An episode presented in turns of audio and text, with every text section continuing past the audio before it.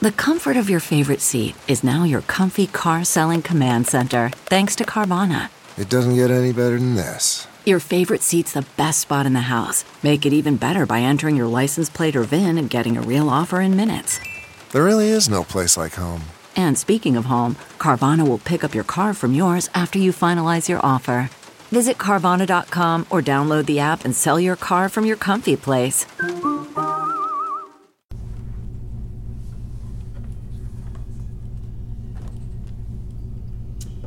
It is the final podcast episode with take two of September. I cannot believe that we're heading into October. This is Heidi Hatch with KUTV2 News. If you're new to the podcast and listening, thanks for joining us this week. We are in the mad dash headed up to the election. Seated to my right, Greg Hughes, looking Hello. dapper in his uh, boxing t-shirt today, and then Mara Carabello on the other side of the table, also With in a also- boxing t-shirt Uh-huh. today. Ollie. Mine is white. and Yeah, but Pure you, and you hide and most of it. yours You can't is- even see it. I, I'm wearing a sweater. So why were you both in the mood to fight today, or like just No, feeling? We did. We sh- both showed up with. I have Muhammad Ali. I have a, You I have objected. different. I have a different. uh, What's a fun fact about you, Greg? If people are new to this podcast, that they should know, and it can't be like twelve fun facts, only one. One short one. I have a superpower. He No, I does. won't. That's I won't not- tell. that's I not won't. a No, I'm get just to kidding. meet you. No, no. Um, fun fact. Um, boy. Uh, I don't know. I, I I'm drawing a blank. You taught said me the don't say word. 12 or I know, but 14. you can't taught me think the of one. word uh, like a couple years ago. Pugilation. I guess I'd never realized. Pugilist. Pugilist. A political pugilist. Yes. I do in fight. I do enjoy boxing Okay. a, a lot as a sport. I, lo- I do enjoy the sport a lot. I can't watch it. It makes me cringe. You know, I have that mixed martial arts harder for me to watch in terms of, and it's a great sport. I love it. I mean, I, I, I a respect it. I respect the daylights out of mixed martial arts, but I can watch boxing all day long. And mi- mixed martial arts, it's, it, it, I just don't have the same reaction. Hmm, Maybe I'm old school. I think it's just an old school. All right. What's your fun fact? I don't know. Like when people ask you that, then you suddenly All of a sudden you can't think of nothing about anything? yourself, right? Yeah. Um, Give us a fun Italian fact. A fun, Italian fact: when you get married in Italy, you still have to uh, post on the town square and show that you're not pregnant. Wow. What? Today Yes. in 2022. 2022. Well, I don't know. I should say in 2015, um, you had to show, regardless of your age or status, you had to show that you had to go to your doctor and submit to the government that you were not pregnant, and they still posted your intent to marry in the town square, and also the vows. I sort of Italy- like posting him in the town square. That's sort of cute and Kinda old nice, school. isn't I it? like that. Yeah. And then. But uh, if you're preggers, that's awkward. in Italy, you have a prescribed set of vows, right? They, Yeah. They have, and among them are you must attest that you have not killed a p- prior spouse, which I feel like is a good basic. So really, what you're yes. saying, Mara, is that a fun basic- fact about you isn't so much Italy; it's that you went through this process. I did go through this process, but the other fun fact was you had to, and I think it's important that you had to self-report that you were not mentally ill. I thought those were two. wh- eh, As we went through the twelve vows, I felt like that those were some good fundamental items. Yeah, they're like kind of give you some self reflection before you Yes, commit to another marriage self-reflection. that maybe you want to end Right. through murder. My, Yeah. my fun fact about Mara, I know that's the next question you were going to ask. Okay, is- yeah. Is that uh, all the movies about Italian families that you've ever watched about Yeah. how they're all about their families, right? Yeah. Mara is exactly that. She's all about her Like family? their family Like events family. are epic and, and, and they're frequent. And it's it's a it is very very a, fa- very much a, a family centric Yeah. ethnicity And we don't culture. even live close to each other, so I we know. have to put in an effort. I mean, that's, I love that's what's that. amazing about it. I mean, I've, I've learned a lot about how to keep close with your family, listening to hers. It exhausts me actually just listening to it, though. I, I think that's good.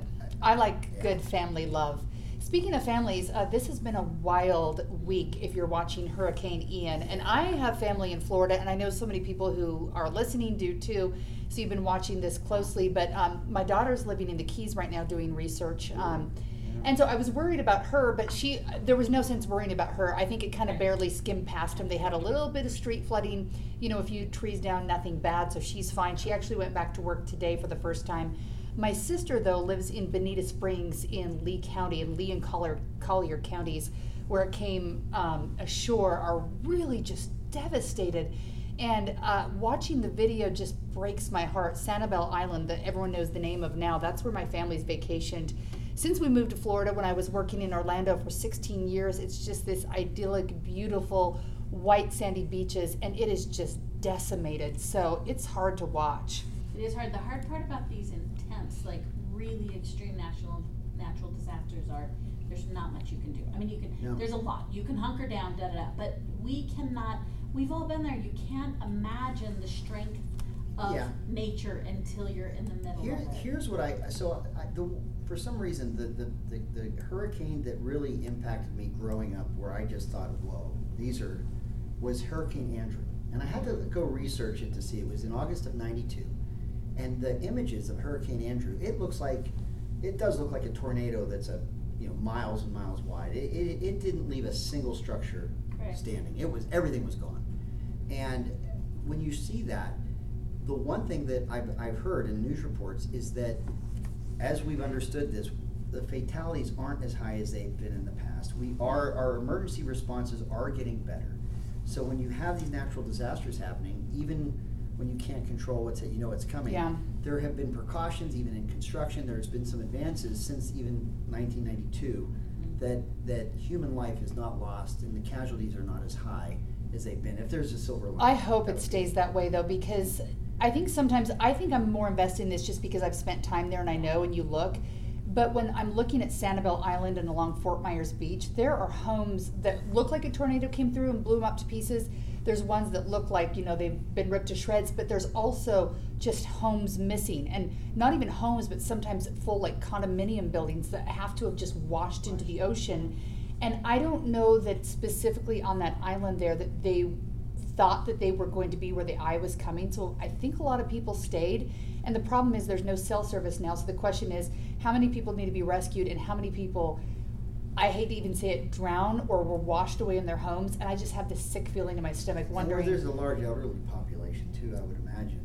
That's, that's where people Yeah, get stuck. and They're people trapped in their people do stay. You joke about it when you live in Florida. They call it God's waiting room, but it really is. There's a lot of elderly people that don't want to leave their homes, and sometimes it's hard to leave. There's not enough gas for everyone to leave, and it's not realistic for you know 23 million people just to drive away when a hurricane's coming. So, I think this is going to be a long, awful haul for If you Florida. thought that, that you might have your whole first floor flooded, which was, is pretty catastrophic by Yeah. Itself. But you live in a second floor or you live somewhere higher, you might have thought, I'm gonna be okay. Some of those.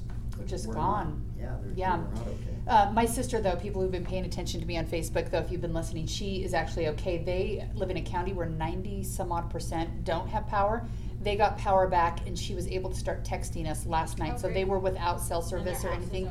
Uh, they're going to need a new roof. There's going to be water damage, but it's all fixable. And they've actually got another family living with them right now who had a newborn baby and wasn't as lucky. So I think that's what happens after storms like this, and that's the one thing that's nice to see is you see that humans are still nice to humans, and you pick up and you work. And I know this weekend uh, they're expecting uh, a big.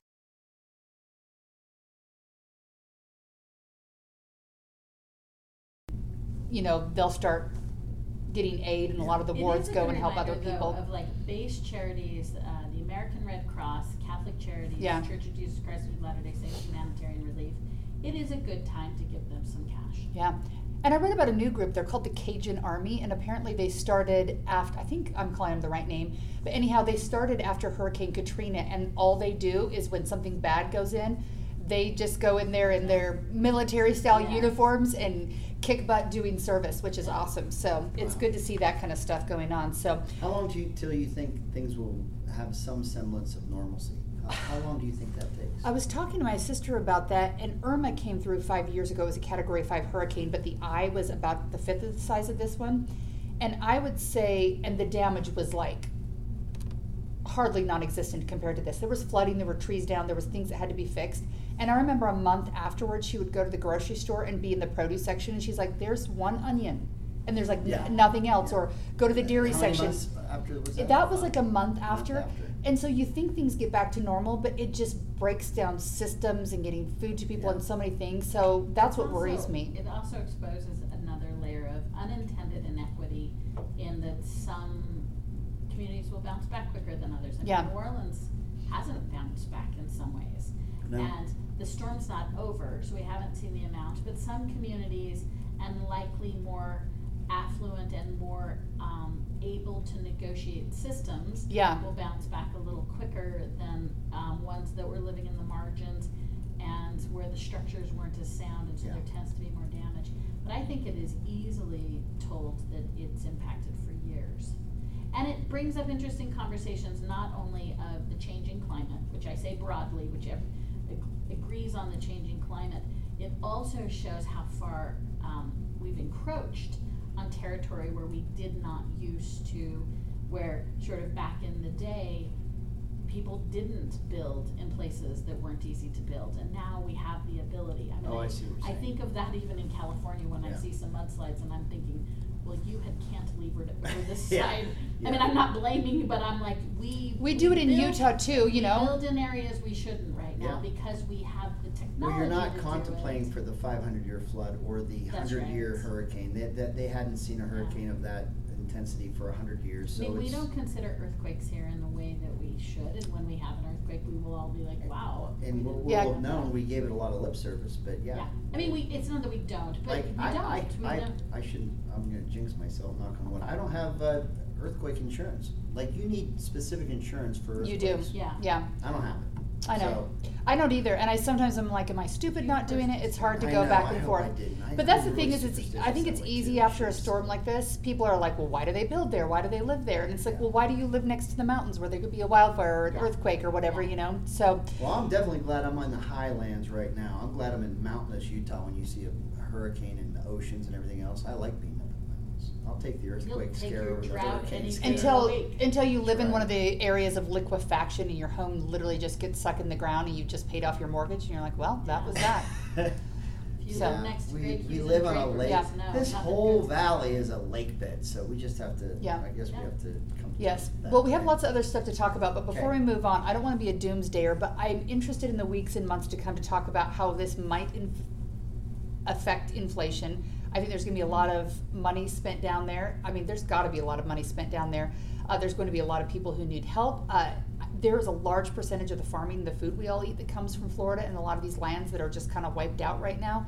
So I'm interested to see how this works. And then there's the problem of, you know, I ordered a couch in March and it's That's still right. not there yet. You know, there's is it going to create even bigger backlogs in just everyday things that we all need? So it'll be interesting. It will. It's it'll have all that all that impact. Our Yes. supply chain is so tenuous right now It is. that between China and the war in Ukraine and any natural disasters and any technological, which is mostly in the chip category, I mean, we are we are in an interesting time globally because 10, 15 years ago, rightly so, everyone was saying, you know, global systems, global Yeah. systems, and we shouldn't pendulum. I'm not. I'm not. I'm not saying one or the other, but we did globalize, We and you do start to become Real-time inventory. We're not Yeah. gonna store anything. We can just we can ship order it and three days later Yeah. get it. Yeah. Yeah. But yeah, because you and I are both sharing. I think we both ordered. I ordered s- a hutch for my office in April, and I just got notified that now I should be looking at the end of November. Ooh. Which- So I'm out. it's like now. ex- it's like yeah. expecting a It baby. just ticks me I know off. it is weird. So our thoughts are with people who are suffering. I know a lot of people are, and unfortunately, in this information age, they're living in a non-information age. My Right. sister, who I just started texting for the first time today, has seen some of the damage because they're living in the middle of it, but they don't. They weren't having power. They didn't have cell service, so you really don't know what's going on. She said that they were getting all their information from the radio, Yeah. which you're like, oh, your cell phone can't get plugged in. You can't get power. It doesn't work. So it's a reminder we should all be prepared for emergencies because they come. All right, here in the great state of Utah, we're preparing for elections as everyone else is. Is it what, 40 some odd days away? Yeah. I mean, ballots drop what in two weeks. Yeah, it is coming soon. And uh, there's been a hyper focus online in the last couple of days after a Salt Lake Tribune article about I don't want to slaughter his name. Is it Goud or Good Maragani? I think it's Goud. Goud Maragani, uh, the GOP nominee, he's running for the Salt Lake County clerk, and apparently, I can't back this up because I don't have a Telegram account and I haven't looked at it, but he's apparently using social media to accuse Democrats, and maybe even if not now, in the past, of cheating and stealing the 2020 election. Uh, Mara, you're first on this one. is this something that voters should be concerned about as they're going in um, to the elections? He's come out more recently and said, you know what, I just want to be fair. I want to do a good job in the office. Or do we need to think about, you know, some of these comments that people make over the past couple of years online? Voters should heavily consider this. Voters should heavily consider that someone who's unqualified and not serious about this position is making ac- accusations that are completely baseless. And it appears as though one would argue I'm saying that in defense of the Democrats, but I'm not. One of the things I'll be interested to see if you take the right road or the wrong road, Greg.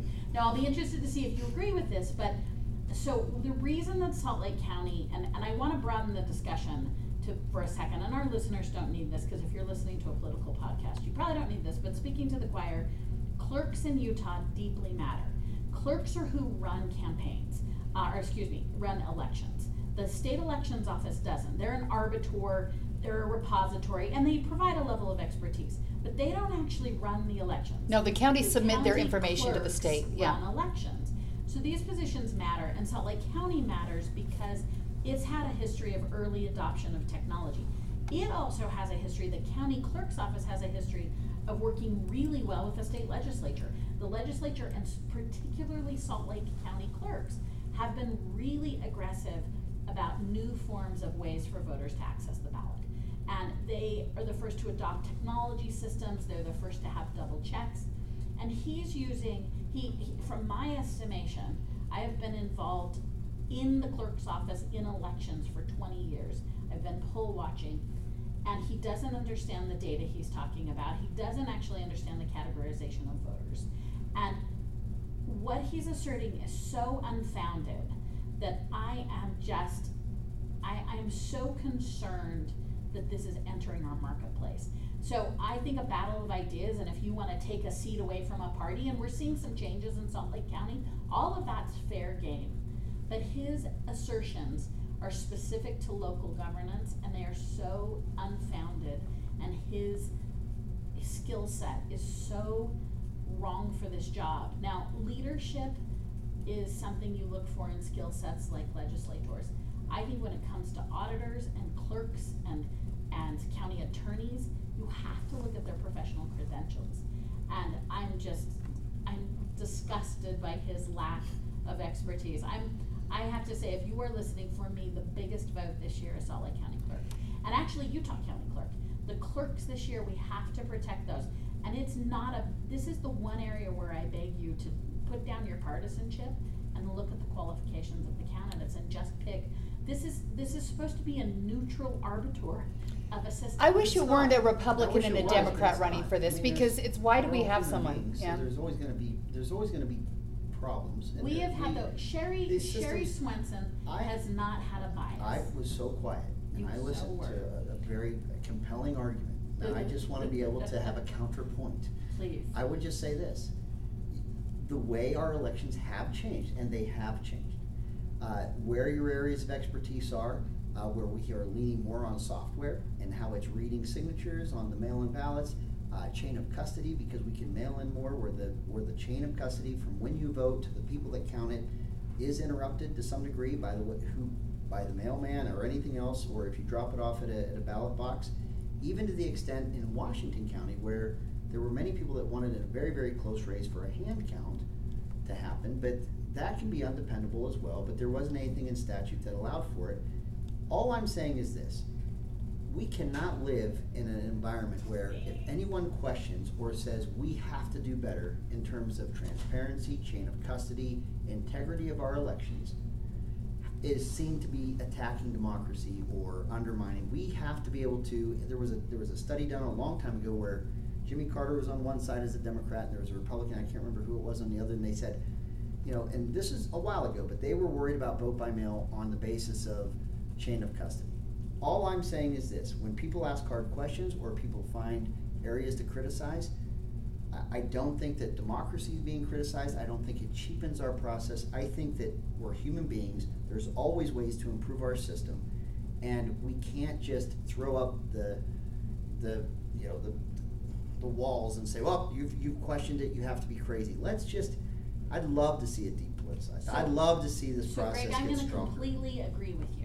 Okay, wow. But there is Wow, no this is sexy. assertion here, no assertion here, that there has been these big walls blown up. You know how transparent the voting process is in Salt Lake County. He I has do. not had, he has not been But, denied but- access but- to the but Mara, process. I will say- He has not been denied Mara, access to I any numbers. I have sent, He's not talking about not having access. He's making I just like, the- I like assertions someone that that's are a not critic grounded. right now because I like every, all the systems tested.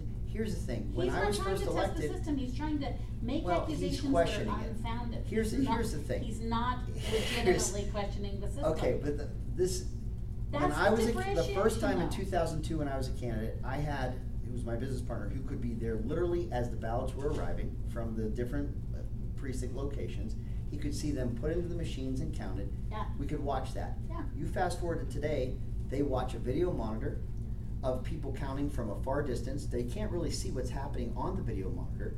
It's, it has changed and I'm, I would argue in ways that are not necessarily The statute better. on poll watching still allows you, and as you know, if they, if they electronically can't verify a signature, what in the great state of Mara, Utah I'm is the talking about poll watchers' The- ability to I what they're too. watching. I am too, and the They're not able to validation on watch anything signatures right now. is a physical validation. I'm just saying this, and look, I'm not even saying that they did it Utah wrong. I'm saying that if elections you were a poll watcher in two thousand two and you were one in Yeah. two thousand twenty, your experience is polar opposite, and I'm not saying it was better. I- I, it was not better.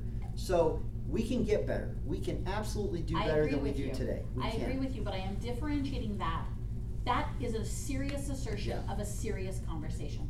And the voters should insist on having serious conversations. Right. But I am not going to validate a not serious But is BS Sherrie running candidate. again? Is she, She's is not. she, she's not, She's okay. retiring. Good. I think her What death. the hell? how that's how front Yeah. burner this this race is to me. I No. wasn't sure because I was gonna say Lady, no, if she's she not was, running again. that And would be a it's- problem. And she's done an She's amazing incredible, job. but She's been there for like I think 160 She's not running years. again. Okay. all This is a not serious candidate. Her making deputy, BS I think, is running. later, yeah. Yes, she's running. She's, her deputy is running. Okay. Um, but no, she's not defending herself. And there, I'm just saying we have to start distinguishing between malarkey and, I agree with you, real analysis. I, and I every just I year guess this will be I, improved. I just I am recoiling more towards people that say all is well and if you complain about it there's something wrong with you versus someone who says there's problems and we've got to get to the Right, bottom and I line. want I you to kind of like recoil the from cynicism. I who like are- the cynicism He's not right now. cynical, he's uninformed.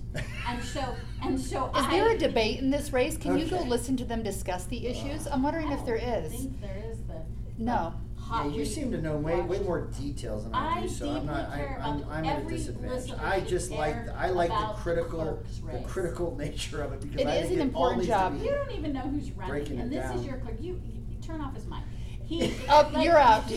you don't even know who's running, right? Here's the crazy part. There are some jobs that I'm like, why do we elect these people? I think it's weird that like we elect judges. I think it's weird that we elect auditors. I just want someone who's really great at math and like does a good job. And and, and doesn't the county almost clerk- care about the politics. Just Yeah. wants to do the job. Some of these spots, Yep. it's good to elect though, like sheriff. I, th- I love having law enforcement that is elected by the people, accountable to the people, versus um, a city council and a mayor that they're almost in their election once a week in front of their city council. yeah, I can understand that. I can Yeah. see both I ways like of it. that. I- I like that. There are some serious trade crafts. Yeah. Like there, uh, they- like it Yeah. feels like it's just a. Mhm. uh, But here's the deal, though.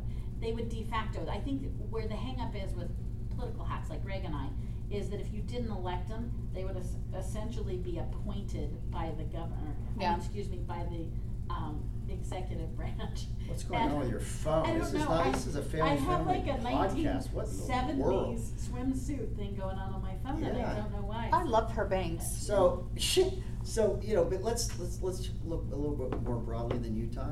These DA rate or these clerk races are getting funded at a high high rate by out of state interests on. on Just we're, We're not crazy. gonna black helicopter on this. That's not black I mean, helicopter. but There's like- actually disclosures that show that. But that's I'm not just a saying, conspiracy. That's this- just true.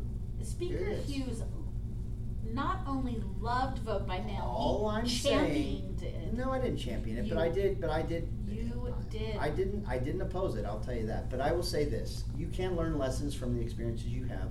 But I don't want those that are listening to this to think that there's just some uniquely Republican-only commentary on clerks going on, and it's an otherwise completely That is totally true. I agree apolitical with you. office. It's not. I It- agree with this, you. these, the politics has entered into clown, county clerks, where Republican and Democrat sides across this country I now. hope our takeaway from this is the homework. Know who your clerk is. is this Okay, cycle, fine, I didn't know that Sherrie wasn't running, I got, Just uh, it's like know true, who your it's clerk true. is. I was gonna Because I vote- will tell you, I'm there's voting also for a hot race so I in don't need Utah to know County. who it is, 'cause So I'm let me voting tell for you, this Utah guy. County has a controversial clerk race.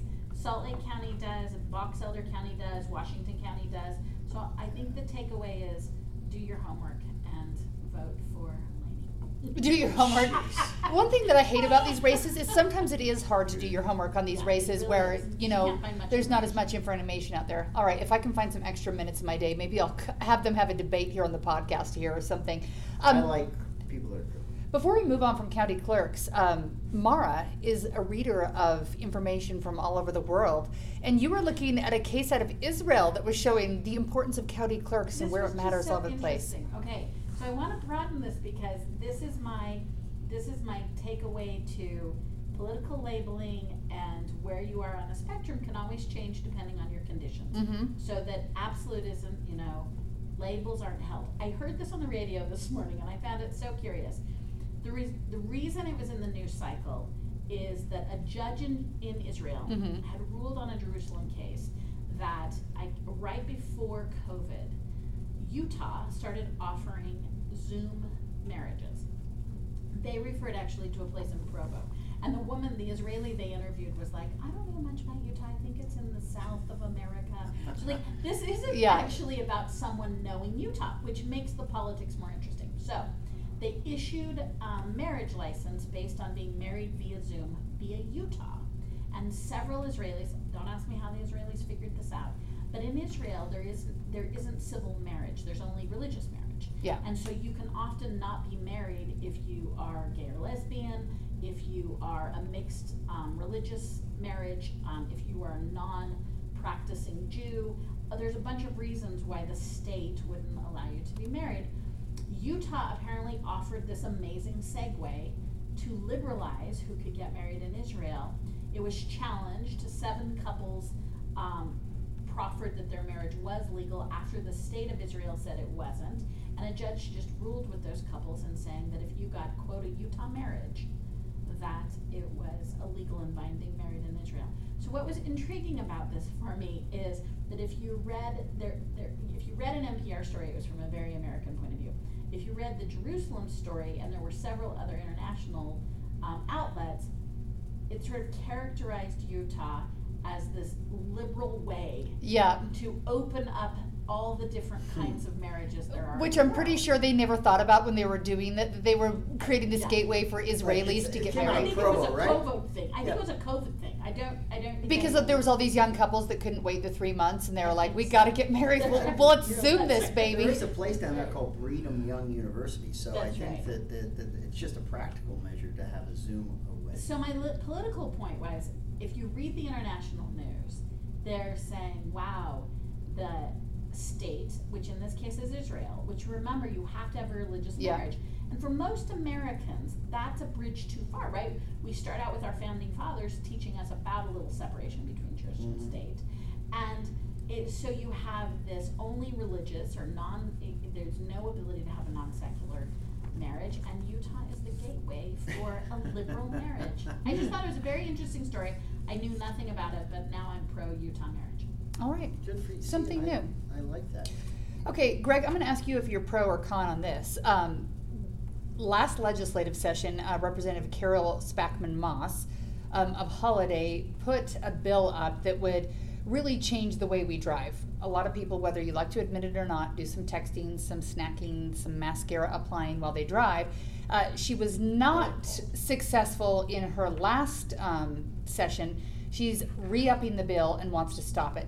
And we can probably never prove all the time when there's crashes, you know, if it was caused by distracted driving. But I would have to think that it has a lot to do with it. We sent out Daniel Woodruff, and they were taking video of people driving um, that literally had both hands off the wheel, texting, and the car was still going, and they were looking at their phones texting. is it time that we need to make a bill that just outlaws it? And can we find a way to actually police that, or is it all too subjective? So it, what confuses me is that there was a bill that was passed that banned using your cell phone when you drive, and we passed it. I was on, I was in the What house. is it, It was- texting, right, though? I think, it- I think that, so Is that that's the You weren't supposed distinction. to It's hand probably text. manipulate Or it. some, yeah, Yeah. because, you could then look at the person's phone and see when they touched it last. Yeah, so right? I think it was a texting bill, it wasn't use of the phone. I, I, I don't think that this bill, right now, distracted driving is, is an offense. You you can be, you can be cited for distracted driving, and you don't have to worry if it's mascara, you don't have to get prescriptive about whether it was a cheeseburger, mascara, a phone. If, if you're driving erratically and you're distracted, there's, there's, you can be cited for that. So that's law already.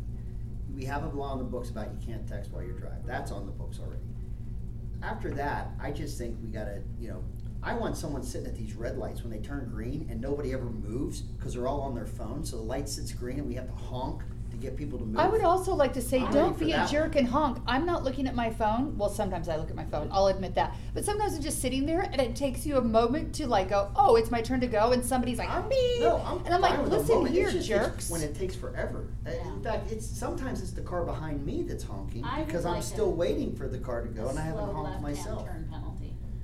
I, I would like Yeah, a so slow that left-hand more turn. people Mm. can turn left instead of just the one when they go slow. I like that one too. Yeah. But no, I don't, I don't think that, I think we have appropriate laws, it's, it's an enforcement issue. Here's the challenge you have, like, I have on my dashboard, I put a new thing on- that holds my phone. Mm, just like And the the- teenagers. So I can see it easier than if it's in the cup holder. Yeah. Why? Cause I use my map app more than I've ever used it before. And I don't use it as much because I don't know where I'm going. Sometimes I like because it tells me where there's traffic coming up. It tells me what my estimated time of arrival is, so I can, if I, if I'm running late, it'll tell me what time I'm supposed to be there, calculating in where there's traffic along the way. So I like to use the map app. So am I not allowed to use that? I mean, that's my phone, it's on, the app is running. So Yeah. I just think there's some things that your phone does now that, that actually assists in your, the way you're driving in a positive way. I don't know, it just so seems here's, like, here's what I've been it's just- contemplating. First, I'm just going to acknowledge my hypocrisy, right? Mm. Like first, first I just have to say, like in theory, I it, distracted driving is getting worse and worse. It's all due to our phones, and I have to acknowledge that I am a, an offender. I don't I mean am to too. be. I I- don't I'm- want to since be. we're I'm all not, confessing, I'm not I- being I- flippant I get about that it. way too. But here's what we do know about behavioral change in laws. We know, particularly with traffic things, that laws don't stop us, right? Like I often, much to the chagrin of my retired police chief husband, just believe that speeding tickets are public tolls for the roads. I just feel like that's my contribution to the system. yes. So what we know is it doesn't change behavior to penalize us, particularly on traffic things. But what does change behavior is really good long-term educational programs. And I do think we all need to be really aware of the fact that the level of fatalities are going up largely determined by the phone and, and sleepiness actually is a big deal. So what I would say is, it is a real issue. You saw in the article that the highway patrol hasn't taken a position, but the highway patrolman who was, um, quoted was like, yeah, this is a really big Yeah. problem. So I wouldn't be a fan of the state of Utah funding, um, an education program, much like Buckle Up. We now click it or ticket. It's not about the ticket, it's about the social norm of buckling now, because when we grew up, it wasn't a social Right. norm. I would like us to put a little more, and I don't mean just get a jingle, but like, if we were more educated on the risks we are taking, um, and it was pounded into us. Yeah. A behavioral change would be good on our part. I just don't think putting out a fine or a misdemeanor is likely to change my behavior. I think education might. I hadn't really thought about it, but my kids obviously they've gone through driver's ed as like younger drivers who you know have their phones, and I I mean I'm not with my kids when they're driving by themselves, but even when they're in the car with me, if I'm at a stoplight and I'm like, oh, I got to check this, they're like, please don't, you're driving, and I feel like my kids are very proactive to have that thing that comes on your phone where it knows you're driving. It's like I can't answer your text or whatever, so. You know, we definitely can change our behaviors, and like you said, you know, we haven't always worn seatbelts. I wear mine religiously, but my mom said when we were growing up, I just didn't want to. I was just like, make me. Right. And so she'd be like, well, if we all get in a car crash and die and or survive and you're the only one who dies, what are you going to tell God? And I'm going to be like, well, I didn't want to wear my seatbelt. and I've obviously changed my mind now because I've been educated about it. So I don't know, maybe that would help. Yeah, I I think Siri helps too, or whatever voice activated. If you need, if you need something, you can say, you can actually talk to the phone now. So I think that that's helping keep our eyes away from. But I do agree with keep it Carol's on the road. background, Moss, this is a problem, we should probably, be I mean, it has a I, real I just intended there's consequence. there are Yeah. laws for distracted driving, and I just I just think that you can make another one, but I I think we have all the tools necessary to address this. Or you have to up the ante and like make an extreme penalty where you take away my license if I've caught distracted, and then the penalty is so high for a behavior change. But we wouldn't be. I wouldn't be the sitting in here societal right now. That would be the worst be thing that okay. ever happened because I get saying. busted and I wouldn't be able to get here. Yeah, that'd be a and I'd problem. give you a ride, so you don't want me. You don't want that ride. So true.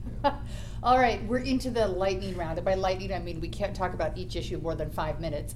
Uh, se- the- That is the I know, right? lightning burst I've I ever know. heard. Okay, Five so I want lightning to. I want to talk about the Senate race right now because if you watch TV, you know the ads Mike are Lee's up winning. in their ante right now. So there's a new ad out. It's not specifically from Lee's campaign, but it's against Evan McMullin. I believe it's run by the Club for Growth Action. Who knows what these clubs are? Anyhow, uh, in the ad, it looks like there's three Utah women, maybe moms, sitting around at a table talking about Evan McMullin. They use a soundbite from him where it says the he says the Republican base is racist. Uh, McMullin held a news conference yesterday. I don't know if anyone attended it. I know we didn't. We try not to get in the middle um, as a news organization of the fights that go back and forth between ads. That's their own fight. They'll have to figure it out. But they sent a press release afterwards, and McMullin's campaign sent a clip from CNN that they're saying, purporting that that's where the quote came from. I looked at it fairly quickly. It seems to be the same interview. Although when I listened to it online, there's a little bit of where he sort of disappears in it, and the voice gets a little weird. So I don't know if that's just, I don't know. It was posted in 2017. But instead of saying the Republican base is racist, apparently he said, but there is an element of the Republican base that is racist. Hmm, who goes first? Mara. Uh, are these ads misrepresenting the heart of what people are trying to say? Can people have confidence when they listen to these ads that you're getting the real truth? What do people do when they hear these? Who's right? Who's wrong? outside advertising in the state of Utah is still a double-edged sword, and the campaigns feel this way. Yeah. The campaigns feel like, ah, dang, I don't have a lot of money, so I kind of like that an outside source is generally trying to represent my point of view. And remember, the law says you can't coordinate. So when I say the campaigns, both McMullin and Lee have outside help, and I'm sure they have a double-edged sword. And they don't call them up and say, "Is this cool? We're going to run No, this." and they don't say, here, we love this text. That you, you, under the law, have to operate independently. And in Utah, because of this very issue of what's negative is slightly differently defined here, not to be confused with Utahns don't respond to negative ads, but we respond to different kinds of negative ads. And so outside resources are always double-edged. That's the first thing. The second thing, and the bad news for Lee is, this is one hundred percent without exception, Lee's race to lose. And Lee's campaign so far has been running pretty clean. If you want Lee to win or don't want Lee to win, so far his campaign is running pretty clean. Ads like this from an outside give a great news cycle to Evan McMullin. And because he was able to make hay, we're talking about it. Evan McMullin has had a series of abilities to make hay, whether he has generated the stunt, whether the stunt has come from outside. So more and more you're going to see this tension now that we head into the ballot. Like I start voting right in two weeks. We just talked about that. You'll see the tension between are the campaigns running clean campaigns? Are they being supported or disrupted by these outside um, measures that they're not in control of? But what I would still say is this is Lee's race to lose. This is this uh, that, that's my point of view on the Senate race. Yeah, I, I think that, uh, again, to your point, when the outside groups come in, they're gonna, they're gonna play hardball. And, and it's sad because everyone says, well, we hate negative campaigning, but it, It it always needle. works. It always, I mean, it seems to always move the needle, so it- until it stops working, I mean, it will stop the day it stops working. If you're seeing negative campaigning, it's because ca- ne- negative campaigning works. Um, I, I, I don't actually think that the, there's an aspect of the Republican base that's racist and the Republican base is racist. I think the word base is the problem here. If I told you that there's a, there's a, a a- a segment of the Utah Jazz fan base that's racist, or if I said there are some extreme fans or some fans out there that are that are racist. I think that when you use the word base, you are putting uh, you there is a broad brush that you are describing. The problem with McMullin is when he's on CNN, he is quick to criticize Republicans, a, a, a base of Republicans or any Republican. When he gets in front of Utah voters and he wants to, because he knows they're Republican, that, that is a base, he's not going to say those things. So he has an obligation to, to say that what you just heard was completely erroneous and none of it's true. Listen to the, his corrected version, an aspect or a, a portion, I, I don't have it in front of me, of the Republican base is racist. That is wrong. That is just on its face wrong.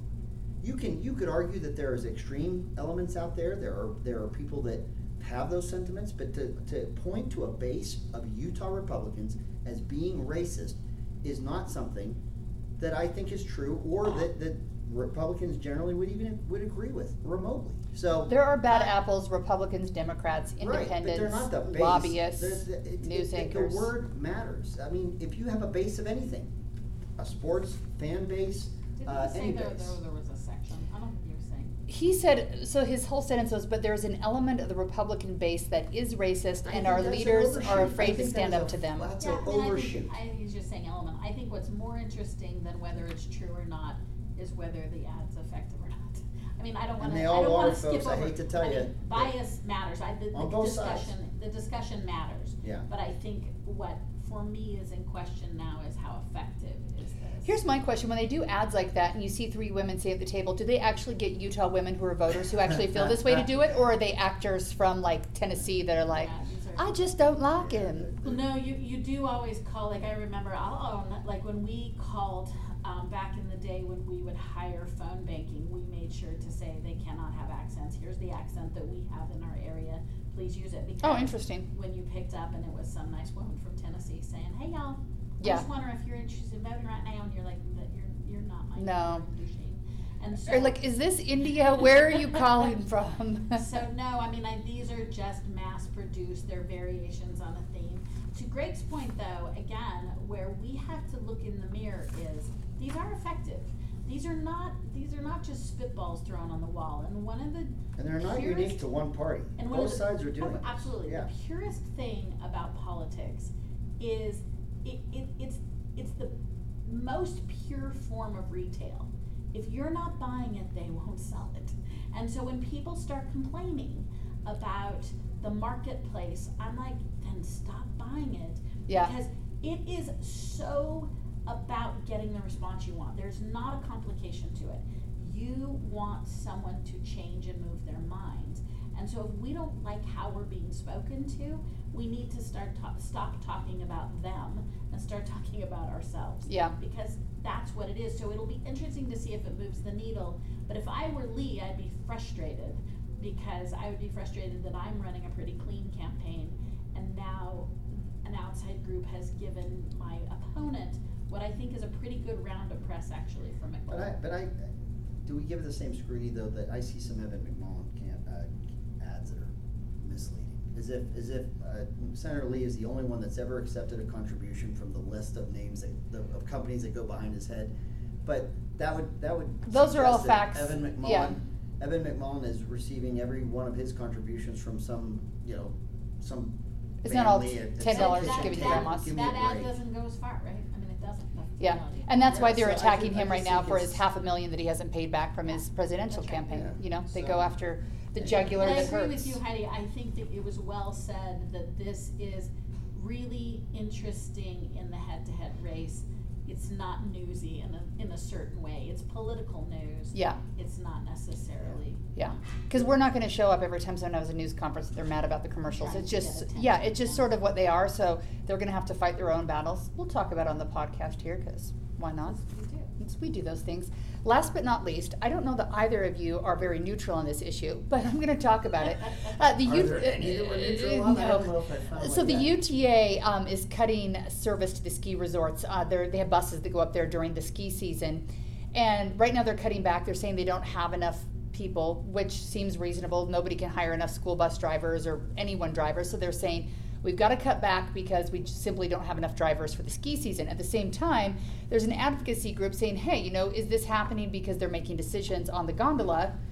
Um, and is this because they're trying to make it so they squeeze people out, they can't get up the canyon, and we're going to have no choice but take the idea of taking a Swiss Alps ride up the Cottonwood Canyons?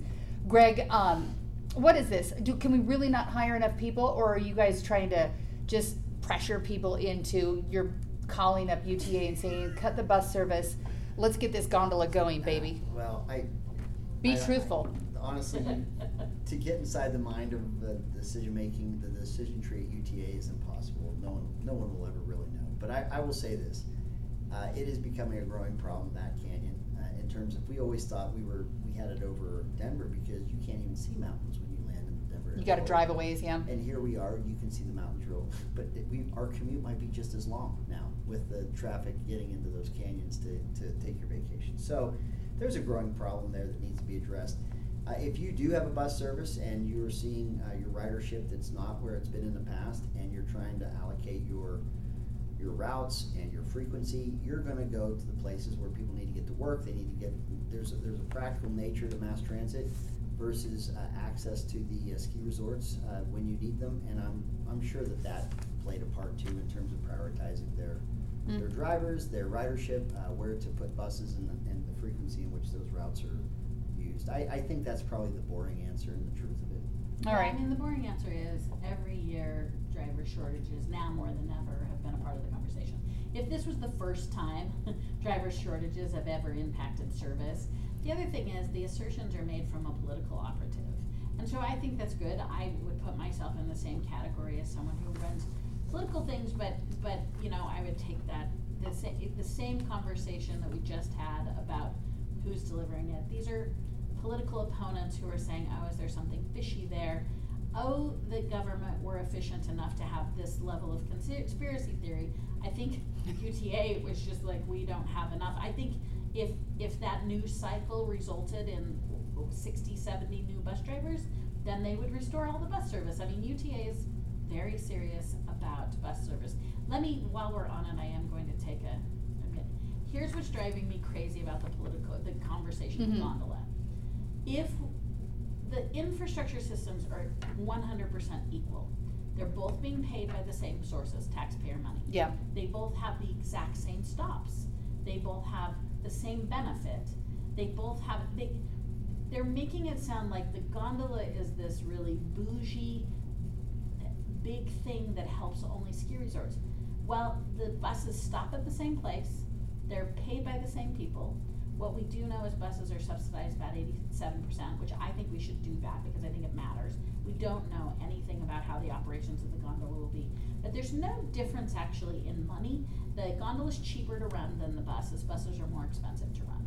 And they're more expensive to make and build. But what I haven't liked about the discussion is there's good reasons to wanna have the bus, there's good reasons to wanna have the gondola. But they're acting like the gondola is sort of some fancy special service and trains and buses and others are not. And they're all just choosing what public infrastructure you want. How long is the gondola ride going to take me? Does anyone know? Yeah, it's twenty-six minutes from the base station, I think, to Alta. Oh, that's pretty sweet. I, I'm, But I'm that's still once you burning a to the candle base for station. Yeah.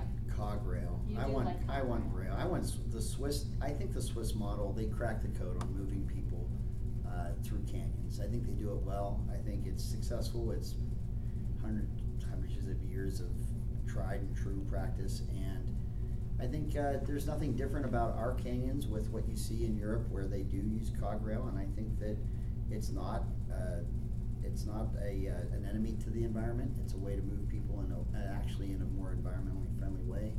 Even the avalanche sheds they have over the rail so that it doesn't interrupt. I know gondola doesn't get interrupted either, but I just think Yeah, and my UTA wants mind, put my in some mind sheds. tells me that, that the, that you could probably move, not just, like you, to your point, Mara, not just the skiers or the, those that are recreating, but even workforce, uh, up more efficiently into those canyons and into those resorts and those, uh, properties more efficiently with a, a rail system, but rail's is just not on the table. I mean, it's not, it's, it's right now, the choice is either bus or, No, right now the Gondola. choice is gondola. So Well, the, the, yeah. so yeah, that's right, I that's mean, right. so, It's so not even bus. UDOT It's not even bus. It's- presented it's gondola. their, their last version. Now, that doesn't mean gondola will be funded and it doesn't mean it'll happen. But through the environmental impact statement, we started out with something like two hundred and fifty choices. and we're down to one. But this notion that UTA has been like masterminding this behind like the wiggle scenes. Yeah, short like I is said. sort of it's a product of our time, and I'm kind of bummed out about our time. I'm just bummed that we're not to the Jetsons point where we can fly wherever we just want. fly. We But then can there all might just be air fly. traffic. Boy, Elroy. Yeah. I'm glad we're not eating pills for food though, or whatever they were doing, like pushing buttons and feeding that out. So we got that going for us. I don't want to live like in a hermetically sealed place. Yeah, that's weird. So here we are. In this very imperfect world we are. So thank you so much for being with us. We'll be back to discuss more important topics next week. If you like us, give us a review. If you don't, just stop listening to us. Have a great day. Well, that's a different way to promote the podcast. Thank you very much, Heidi.